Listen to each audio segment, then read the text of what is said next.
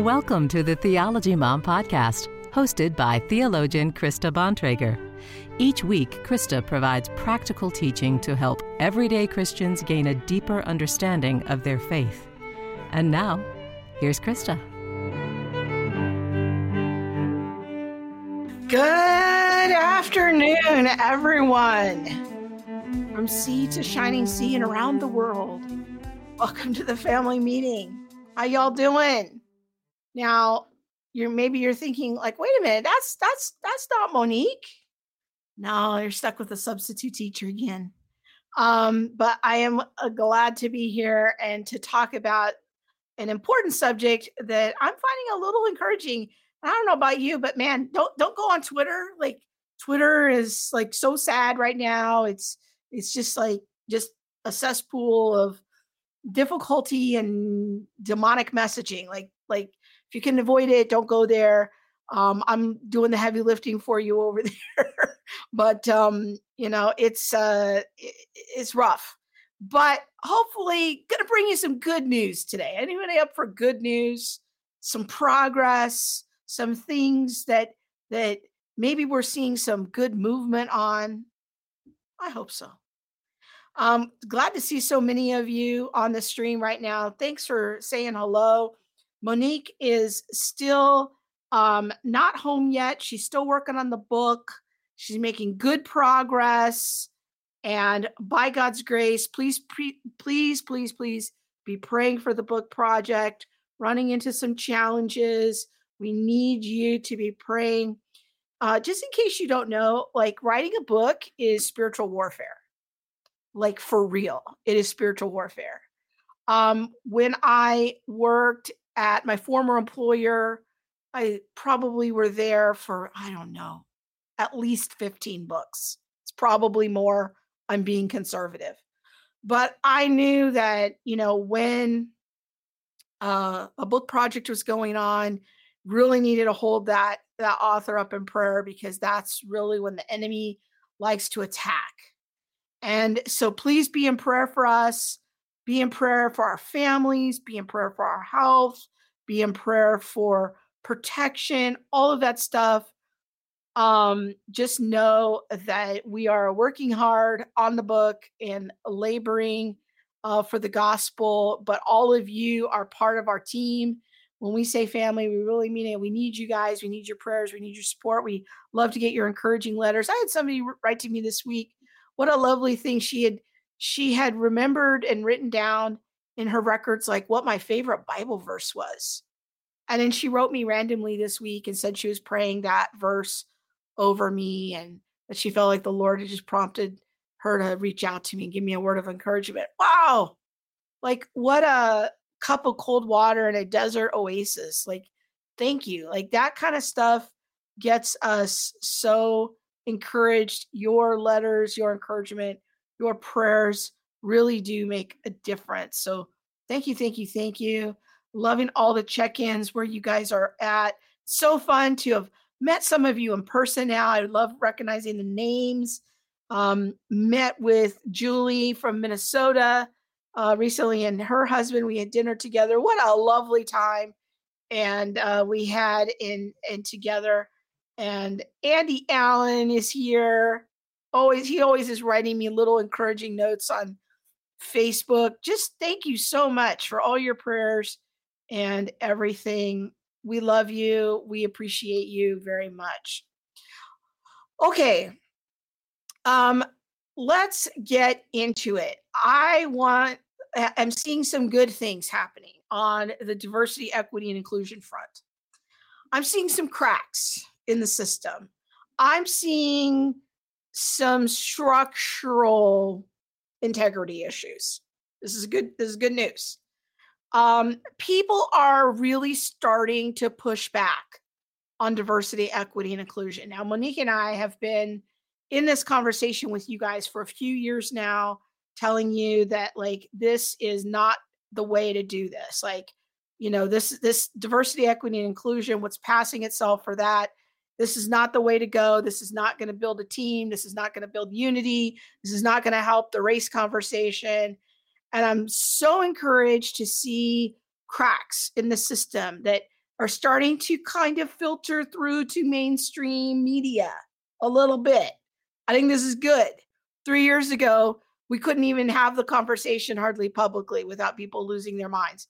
And there's good movement on this. In fact, I want to share with you one thing. This is kind of what prompted me to do this conversation today. Um, this is an article that came out a couple of days ago in Inside Higher Ed, which is a website that um, one of our academic advisory council members has sent me a couple articles in the past on this website. So I think it's kind of a clearinghouse for um, editorials and other news items related to higher ed. But this is hugely um, encouraging to me. Is um, talking, at least they're having a public conversation in a secular venue of even asking the questions, asking questions about diversity centering students in the diversity statement debate. With diversity statements under fire, the right response isn't to give up on addressing equity goals through hiring, it's to improve what we're asking of candidates. I'll take it. I'll take it that they're at least trying to have the conversation that this method might not be the way to go. Like this this isn't exactly a statement of like we're dismantling diversity, equity, inclusion, but at least they're having the conversation of asking questions about it in public, in a secular venue. I'll take it because that tells me that there's more structural things happening underneath the surface that people are starting to ask different questions. I think this is a very good sign. This is very good sign. I was super encouraged to see that. Um. Oh shit. Oh, here's some nice news. Since we're on a good good news day, some of you might even remember uh, several months ago being on a stream with Shamika, and uh, she was talking about can I really homeschool? She says, "I love you, ladies. I'll be starting my homeschooling journey this upcoming year. Yay! So proud of you taking that step of faith. Make sure that you're part of our unwoke homeschooling group. Uh, if you wanted, anyone wants to join that, if you're on Facebook, go sign up. Make sure you fill out the form. Fill out the form. Don't forget to fill out the form. Otherwise, you won't get in. You got to fill out the form because we vet people. We don't want crazy people in our groups. All right. So, yes, some of you are seeing the goodness of this. Whoa, that's definitely good news. I agree. In a secular venue, they're asking questions. This is a crack. I'll take the crack because cracks can start to lead to holes. And sometimes, as we saw, I'm old enough to have seen the Berlin Wall fall. Get enough cracks, you can just push that puppy over. So, yes, I agree. Um, small step, at least they're asking the questions. I agree. I agree. I'm I'm thinking this is a little progress. Um, another thing I saw uh, this week and it's kind of making the rounds if you're in the you know the right algorithms if you will um there i'm going to play a little bit of this but there was a video from john stossel and john stossel used to be on like abc 2020 he does a lot of independent reporting now. I don't think he's affiliated with any particular broadcasting network.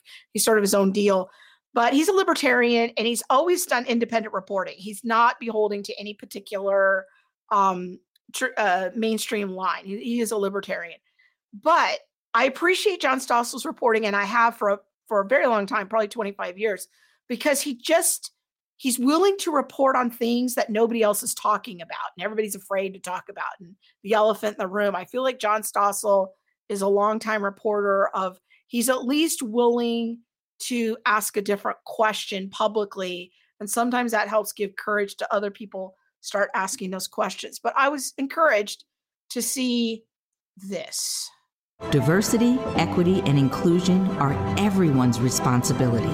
DEI, diversity, equity, inclusion. That sounds nice and responsible. No wonder all big companies now require employees to get training in it. Because we understand that racial and systemic bias have many causes, sources, and ways of showing up within each of us. Even if that's true, do you know what American companies now do to address it? Some make ritual apologies for America's past. We want to acknowledge that the land where the Microsoft campus is situated was traditionally occupied by the Sammamish. By proclaiming guilt, companies try to signal that now they're virtuous. The Snohomish, the Tulalip. It's nice to apologize. Yes, but what is it really doing? Eric Smith was a diversity officer at Drew University. Now he teaches at York College. Why'd you stop being a diversity officer? I just thought it was a useless thing. There's a better way to go about doing this. Diversity and inclusion. Useless or not, companies continue to pay big money for trainings. There's a whole industry now designed to cater to companies looking for a quick way to check that box. In the U.S. in 2020, DEI was a $3.4 billion industry. Every big company. They feel like they have to. They have to say something. They have to signal to the world that they're doing something. Is it effective? No. Uh, in fact, it seems to be doing worse. It seems to be making people uh, less likely to interact with people who are unlike them, you know, because it's like a minefield now. Less likely to interact. After a training where you hear things about microaggressions, if you ask somebody what they do for a living, somehow that's racist, right? If you learn that, then why would you take a chance? I better not talk to Eric because I might say something wrong. Precisely. So now inclusion means I'm going to silence myself and not talk to the black people. All white people are racist. Some trainings are just divisive and dumb. I believe that white people are born into not being human. This is extreme, I take it. It is extreme, but it's becoming more of the norm. These slides were shown at a Coca Cola diversity training. The thesis of this training was try to be less white. They're talking about arrogance and things like that. That is by no means a white thing. The point is to demonize the other side as much as possible. And absurdly, diversity trainings don't even do what they're supposed to do.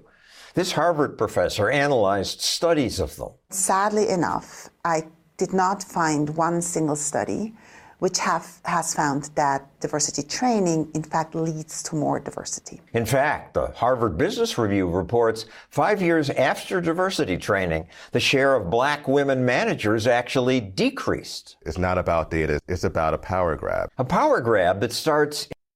Okay, so you get the idea there, and I think this is encouraging.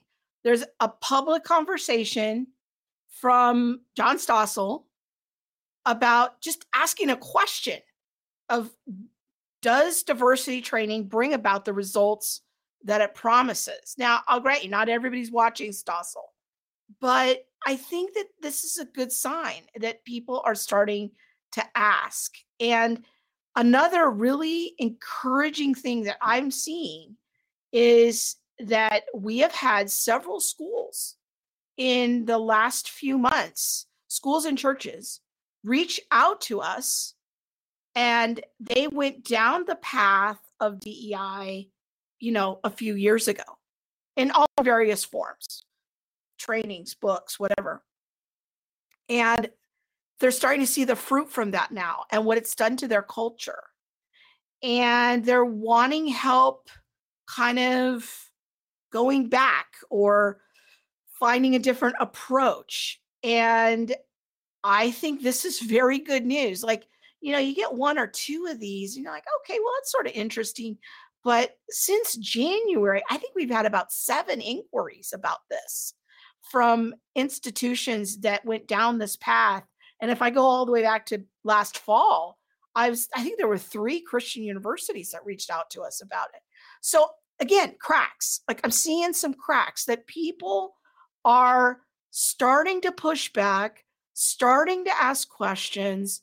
And um, if you want to um, find out uh, about our efforts at the Center for Biblical Unity on what we're doing to try to to develop a different path to having this conversation, um, we actually offer at CFBU. If you go on our speaking page, and I just want to show you like where to go, um, if you go on our speaking page and you can click on training and consulting, and you can see that there's a request form here, and then there's some slides that you can go through that we offer what we call racial unity trainings and helping churches, ministries, Christian schools find a different path. And we're getting more inquiries about this. I think this is very good news. Very good news. Um, going back a little bit further in time to last year, I believe, uh, Chris Rufo tweeted this about Glenn Youngkin, the uh, governor of Virginia, has asked all his state's DEI employees to resign and tapped anti critical race theory leader Angela Sailor. I don't know who she is, so I haven't vetted her to lead the department. In her first move, Sailor eliminated the word equity and replaced it with opportunity. But again, to me, this is this is cracks. People are starting to push back. I think that is good news. I think that this is hopefully the sign of something better. And um, you know, the, the phrase diversity, equity, inclusion, DEI, it sounds nice. It's what I call pretty words. Who doesn't want to be for for diversity? Who, who doesn't want to be for inclusion? Um, who doesn't want to be for equity? Like these are words that sound like things and ideas that we would want to promote. But but here's the problem. And this is really, you know, one of the, the things I want to point out here is that the model that's in place in and in being used in this multi-billion dollar industry now of these DEI trainings, the model that's being used cannot deliver on its promises. It's a scam. Um, if, if you think that the first step to to getting to better racial unity at your company is going to be to set up or or hire a, a diversity officer and set up a diversity team, you you just nuked your situation. Like you cannot get to unity by putting diversity first. That that's just not going to work. And so that's why when we get on the phone with people, we get on the phone with pastors and ministry leaders and school administrators, you know, the first thing we want to do is assess like, well, how many people have you hired? Do you have a DEI team? Do you have a DEI officer? Because probably what we're going to recommend is disbanding your team. And you're going to have to send a clear message that you're going in a different direction. Um, and giving a more biblically based hope.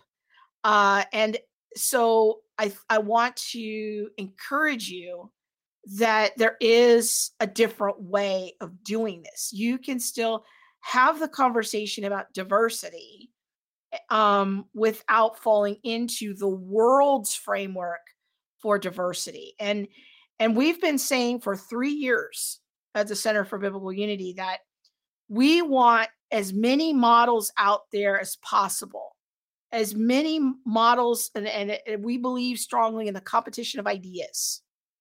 We have been calling for people to step up and offer alternatives to diversity, equity, and inclusion. We think that's healthy. Um, I think, you know, the Chris Rufo tweet that we saw is a good example of that, you know, where they they uh, dissolved their team, they hired a different person with a different framework, a different a different way of having the conversation, even just changing the wording, adding the word opportunity. That's interesting. Um, I wanted to really quickly uh, scroll down on the Chris Rufo tweet because there was something else I wanted to show you on that. Um, he said, uh, Rufo says, my recommendation to abolish, my recommendation is to abolish the DEI department entirely. In most cases, Monique and I would agree with that advice and replace it with an MEO department promoting merit, excellence, and opportunity. This is ultimately a war of values, and most Christians prefer a system of individual rights and achievement, not the neo Marxist, I'm going to add the word conception of definition of equity.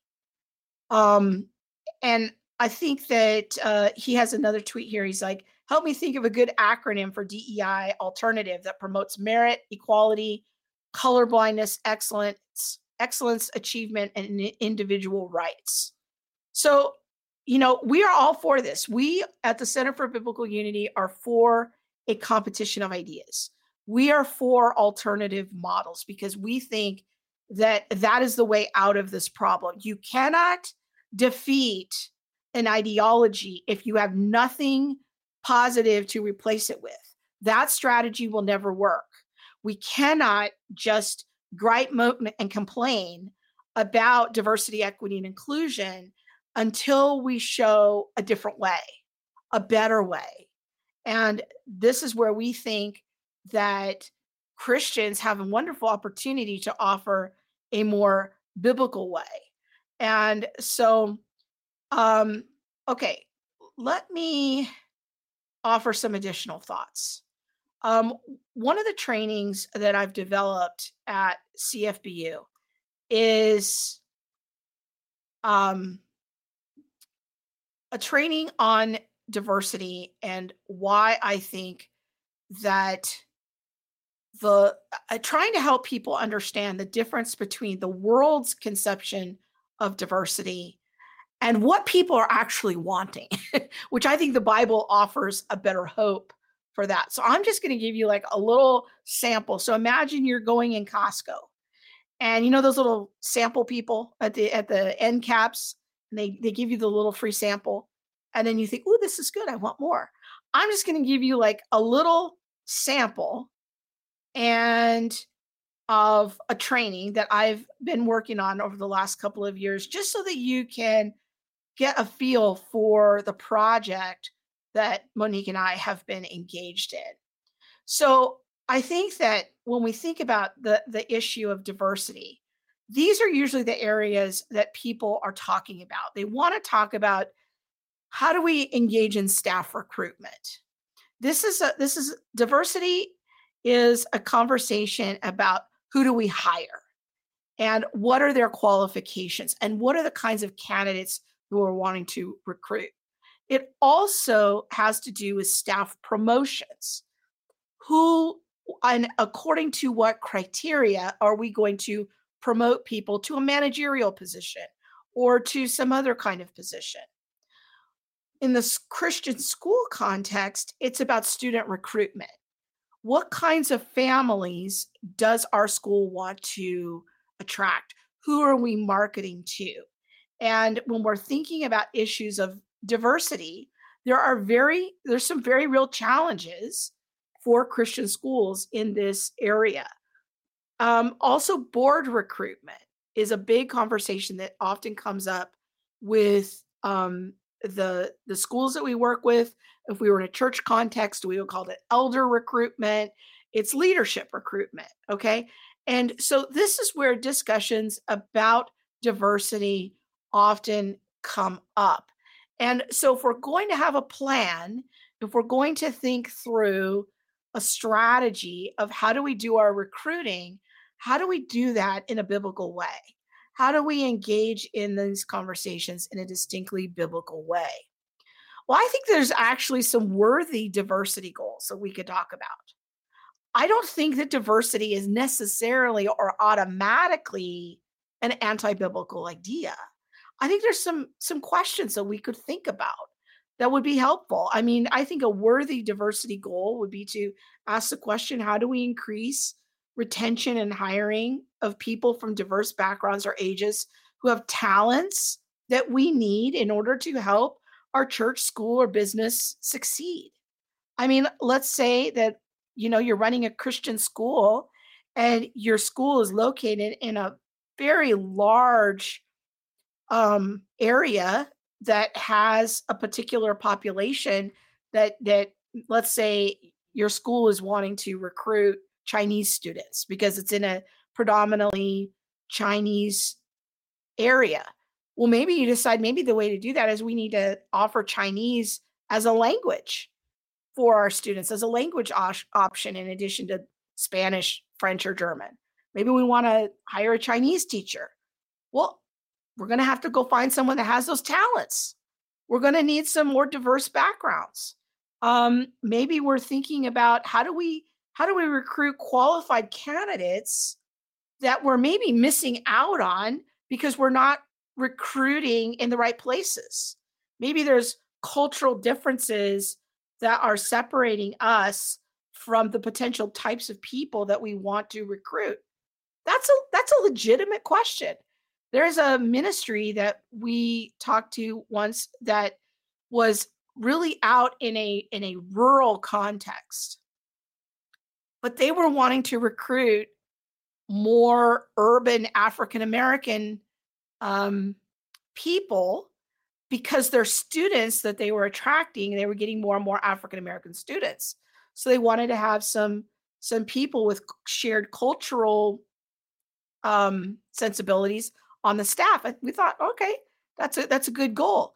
But Monique had to tell them like, you're you're out here in the rural land. Like, it's going to be hard to recruit, especially going to the places where you recruit, where it's all predominantly white people. You're going to have to get a little creative, build some partnerships with some like-minded, maybe black churches in the inner city that they can help you identify strong candidates in their congregation.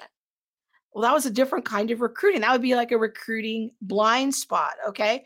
So diversity doesn't have to be about woke ideology. There are some legitimate issues that can be addressed. Here's another one that I think is a worthy diversity goal is how do we reduce prejudicial attitudes or behaviors toward fellow employees who might belong to various cultures or social groups. If you've got a culturally diverse staff, there's going to be some cultural distances between some of these people. There might even be some miscommunications. Well, but maybe having a training on giving people some practical skills on how do we participate together, um, that could be helpful. That give them some language, some shared language for how we participate with each other. How do we enhance cooperation among all our employees so we can work together to achieve the business or the church or the school's mission, vision, and values? If you've got people from different cultural backgrounds or different languages, how are we going to work together and enhance cooperation and and all of that sort of a thing? In my opinion, those are healthy, good, noble diversity goals that could be genuinely interesting and, and productive to pursue. Um, but here, unfortunately, is how it often shows up in the training environment. And that is that most of these trainings that fly under the banner of diversity have been shaped by the critical social theories. That's what CST stands for is critical social theories. And in this particular vision for diversity, the way that people are taught is through the matrix of oppression. And it, it is teaching and training people to see each other through a particular lens. And I'm going to show you that that lens right now. We have this little chart that we use a lot in our trainings. Um, it, it, this is from the Teaching for Diversity and Social Justice book, second edition, um, dated 2007. So, if the matrix of oppression was updated today, it would have a lot more social identity categories, I'm sure. But in looking at this chart, we have on the one side there, you can see the social identity categories of race, sex, gender, sexual orientation, class, ability or disability, religion, and age. And so then when we see the privileged social groups, we have white people, biological men, gender conforming men and women, heterosexuals, rich, upper class, able bodied Protestant adults. Well, that's a good number of people that are probably watching this stream right now.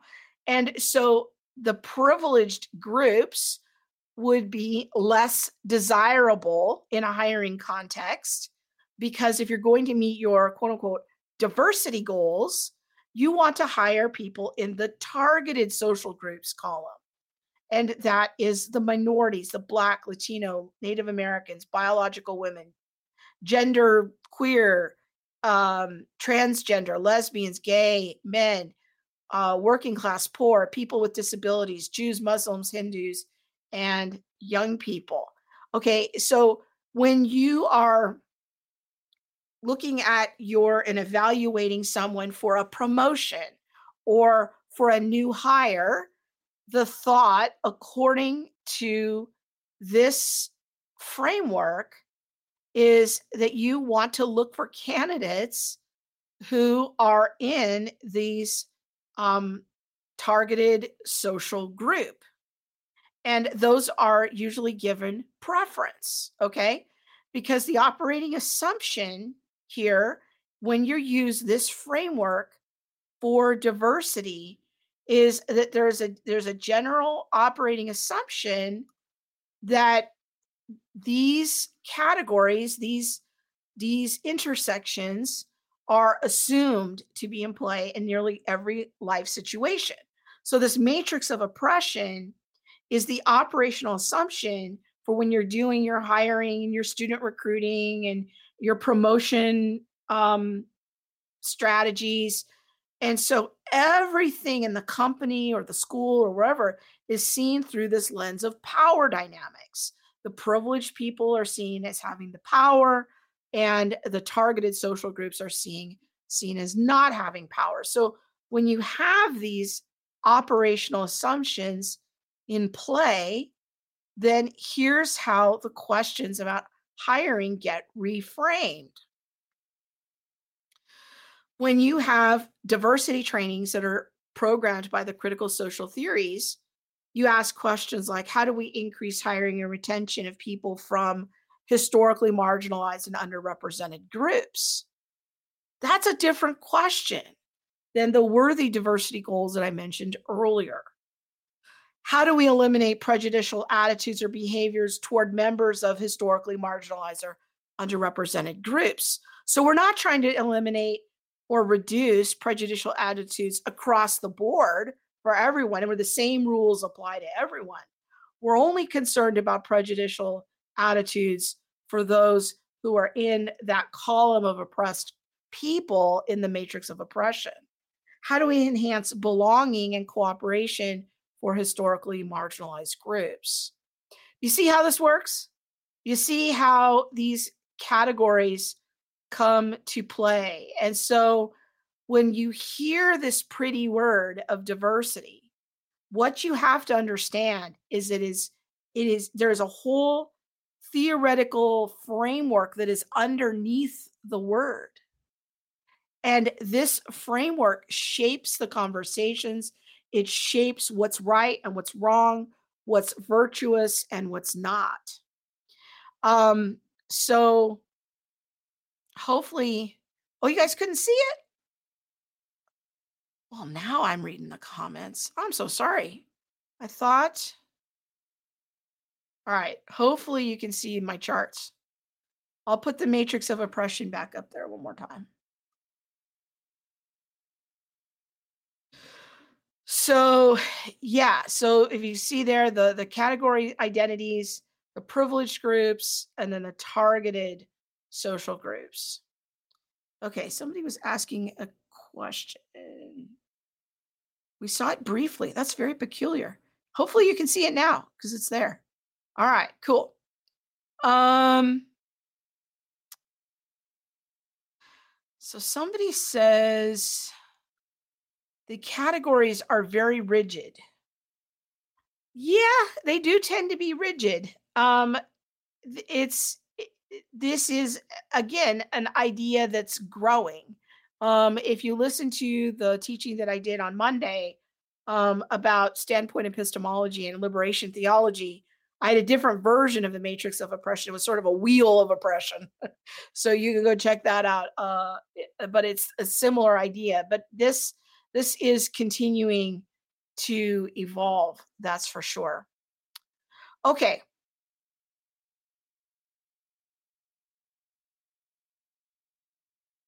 So, one more question as I'm kind of um, trying to walk you guys through, and just so you can be more conversant about the issue of diversity and how it shows up in real life, is I want to talk for a minute about a survey of literature and this was alluded to in the Stossel report. The question that I started asking about a year and a half ago is do these diversity trainings actually work?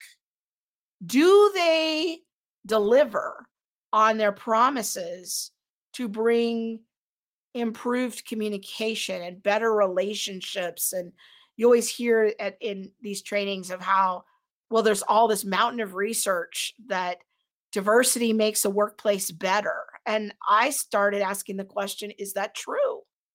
Is that actually a true statement? And i i started to question um you know like is this really settled science that these diversity trainings work?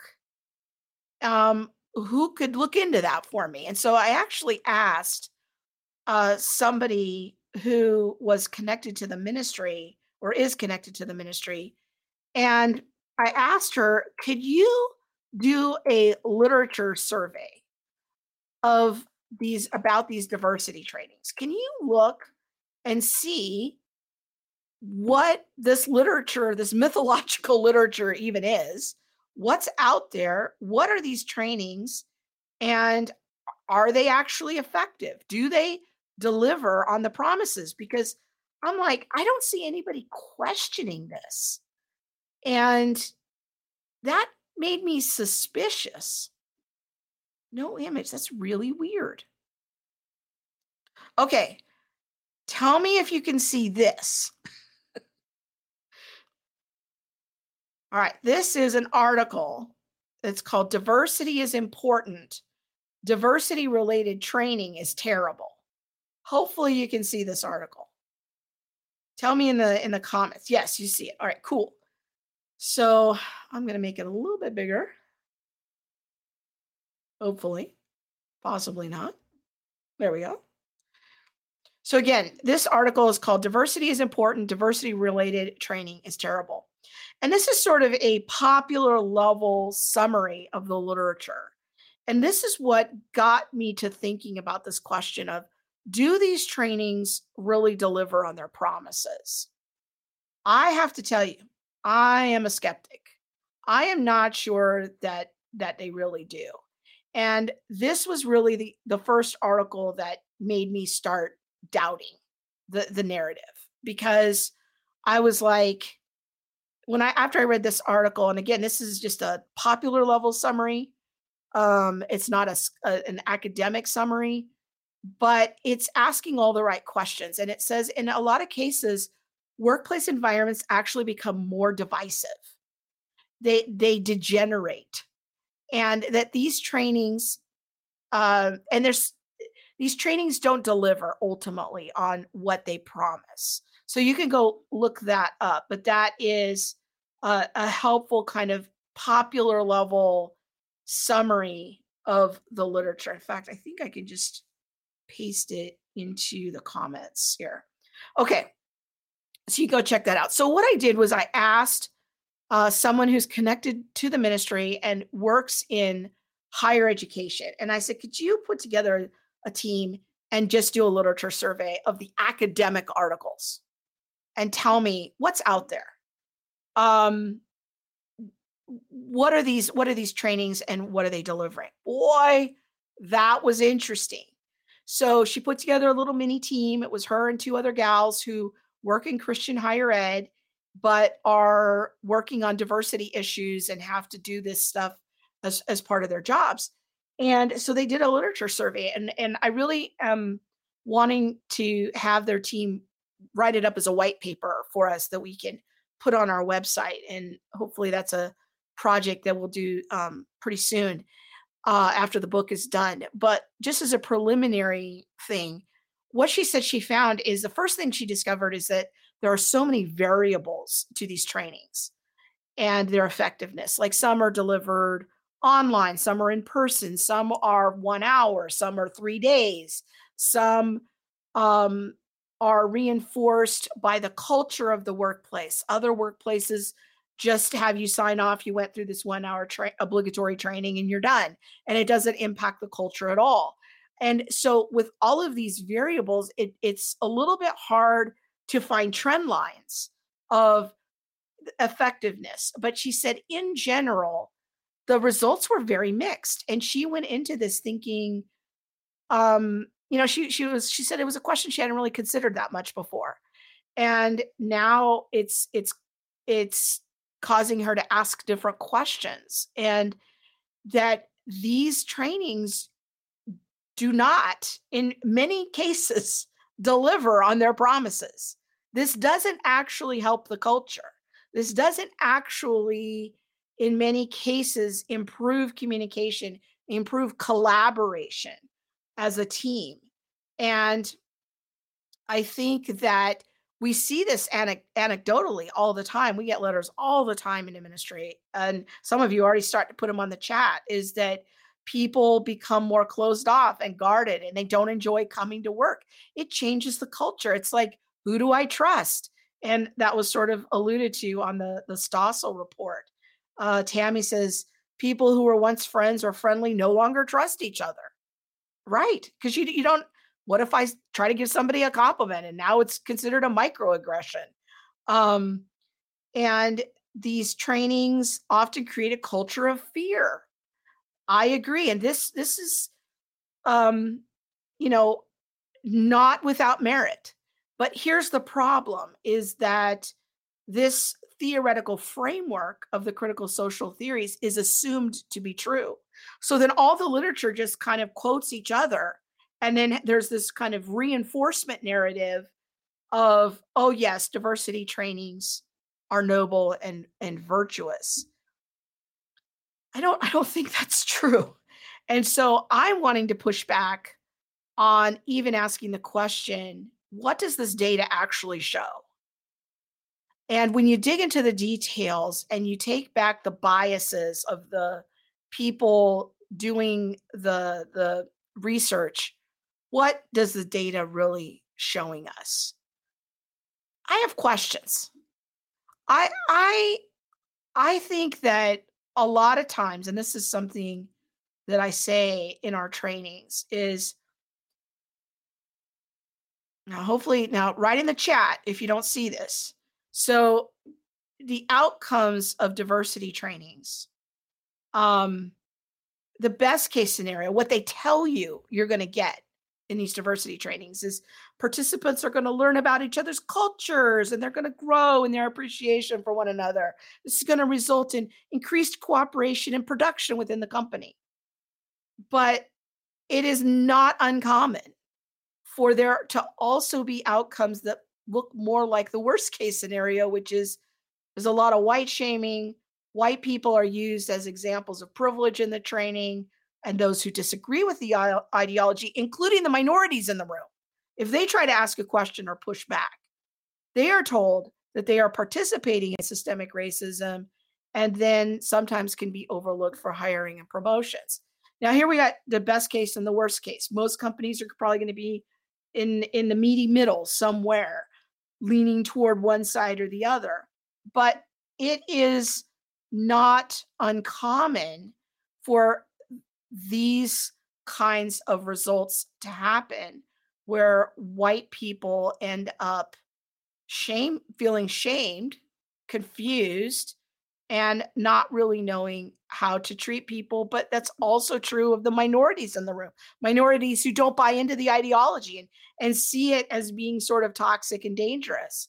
So, um, yes, okay. I've got some more um, comments. Maybe the time that these trainings take away from have take have taken away from other trainings which would be better spent such as safety planning, logistics, job skills, etc. We had wonderful trainings at my former employer. We had some great meetings on like how to conduct a meeting. Our friend, um, you guys might have seen one of the shows that we did with a friend of mine, Mark Perez. He used to used to be the second in command at LAPD. He came in to my former employer and did two trainings on how to conduct a proper meeting. Boy, was that helpful. Really improved the quality of the meetings after that. Um, I had a wonderful HR director there who trained me on how to do interviewing. And I learned so much from her and became a better manager as a result of all the training that she did for me. So trainings do matter and they can have very good results. Um, I think that there can be good things that can come from these things, but we have to be intentional. All right, I want to leave you with so Twitter account called Free Black Thought, and I like their account. They they um, are not afraid to tweet, um, you know, alternative voices in the black community, and and they um, actually fo- follow us at the Center for Biblical Unity. I don't think they're Christians, but they're okay that we're Christians, kind of a thing. Um, but they retweeted something yesterday that I thought was really interesting. And again, going back to my conversation earlier about the need for alternative models, they ask a question Could these seven features do more for real racial, racial justice than current manifestations of DEI and anti racism? What do you think? That's a very thoughtful thread. So, this guy says seven features of liberalism or classical liberalism a belief in the moral equality and moral primacy of individuals as opposed to groups. Well, I think that's a very good idea. In fact, I think it's a very biblical idea. I think that in this way, cl- this value of what this person is putting forward as classical liberalism, and tell me if you can't see the tweet, um, that they this is a biblical idea. Each and every one of us will stand before God on the judgment day. Each of us is judged according to our actions. We will have to give an account before God, the ultimate high court, for our own actions. This is what we will be required to do. And so when I read this, what I immediately think of is is the idea of the human individual having dignity, value, and worth, being created in the image of God, moral equality, moral primacy of individuals, the accountability of the individual. This, this is important, but these are profoundly biblical ideas. Number two, he says a commitment to treat all individuals equally under the law and in political life. This is the classical definition of equity. Equity has been redefined by Marxists to mean um, equal outcomes. The classical biblical definition of equity is to treat people the same under the law. Again, I'm going back to God's word.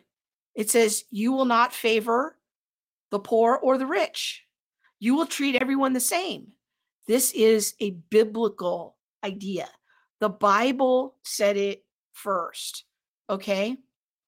The next one is liberalism trusts in the rationality of these equally and equally treated individuals. Again, a biblical idea. The first form of governance, if you go back to my teaching series on justice, I'll tell you that the first form of governance is self governance.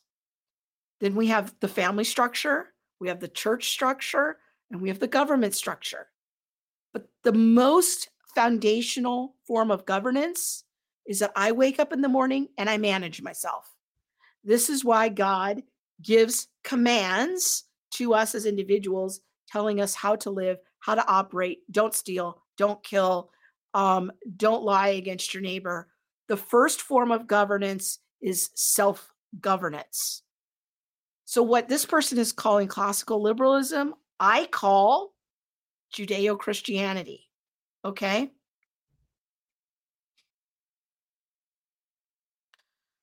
Let's continue. Number four, a commitment to the right of free speech by means of which equal, rational individuals seek to persuade one another without coercion or censorship. Persuasion. This is why I think we need as many models as possible. We're going to have what I call a competition of ideas. Apparently, this is a classically liberal idea. I got this from working with scientists for 22 years. This is how they roll. They want to have a free exchange of ideas, all the competing theories and we're going to try to disprove each other's theories. We're going to try to poke holes in each other's theories, and may the best the best ideas win. Uh, number five, additional individual rights, such as the right to property with its unparalleled implications for individual flourishing and material well being. Again, I go back to scripture. It's one of the Ten Commandments you shall not steal. It assumes what we call property rights. This is a thread throughout God's moral law, is that we don't steal from each other. Okay. So, anyways, I won't belabor this point, but I, I, I think that it's important to understand that when we think about the need for more models, we need something that is based on the idea of equity, real equity, classical equity of equal treatment. We need a, um, an idea of um, individual accountability. Um, looking at, for example, when I look at the New Testament, looking at spiritual gifts, God has gifted each of us differently. This is the idea of hiring people according to their gifts and talents. Um, I think that that is a deeply and profoundly biblical idea. We need models based on these principles. We did a whole family meeting about Monique and I and our advocacy for blind applicant review. The reason for that is so to help reduce personal bias, that we won't engage in favoritism, you know, toward the rich and the poor, that we will hire people according to their qualifications, according to their giftedness, according to their talent, skills, and their references, and all of that. These are the ideals of the workplace. When we think about the idea of inclusion, from a Christian standpoint, we cannot include everybody. There are certain ideas that are not compatible with running a Christian school or hiring in a church. We will not be able to include everyone.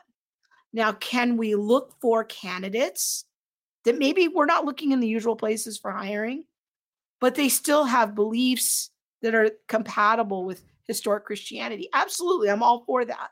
Okay. But there are limits to who we can include. Okay. Let me take a look at some of the comments. Okay.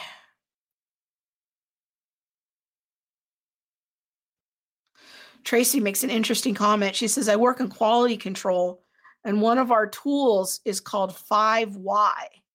The idea is that you have to ask why at least five times to get to the root cause. This seems to be sorely missing in critical theories. I agree with you. I used to ask Monique, like, well, what you're asserting is, is an assumption that must be proven, but you seem to want me to adopt your assumption without demonstrating to me first that I ought to adopt your assumption. I used to drive her crazy. I'd say, persuade me, help me understand why you want me to adopt this. What is your rationale? What's your Bible verse for this?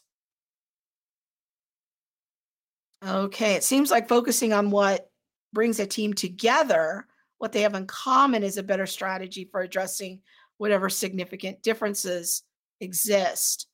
I agree. I remember the first time I asked Monique, can you help me understand why you're such a big proponent of diversity first instead of unity first? Like to me, it just seems like the human project from a biblical standpoint is all humans have the same origin, we're all created in the image of God. We all have the same kinds of reasoning faculties. So we should operate from a position of a fundamental unity first rather than diversity first. That was like a completely new idea for her. She had never thought of it that way.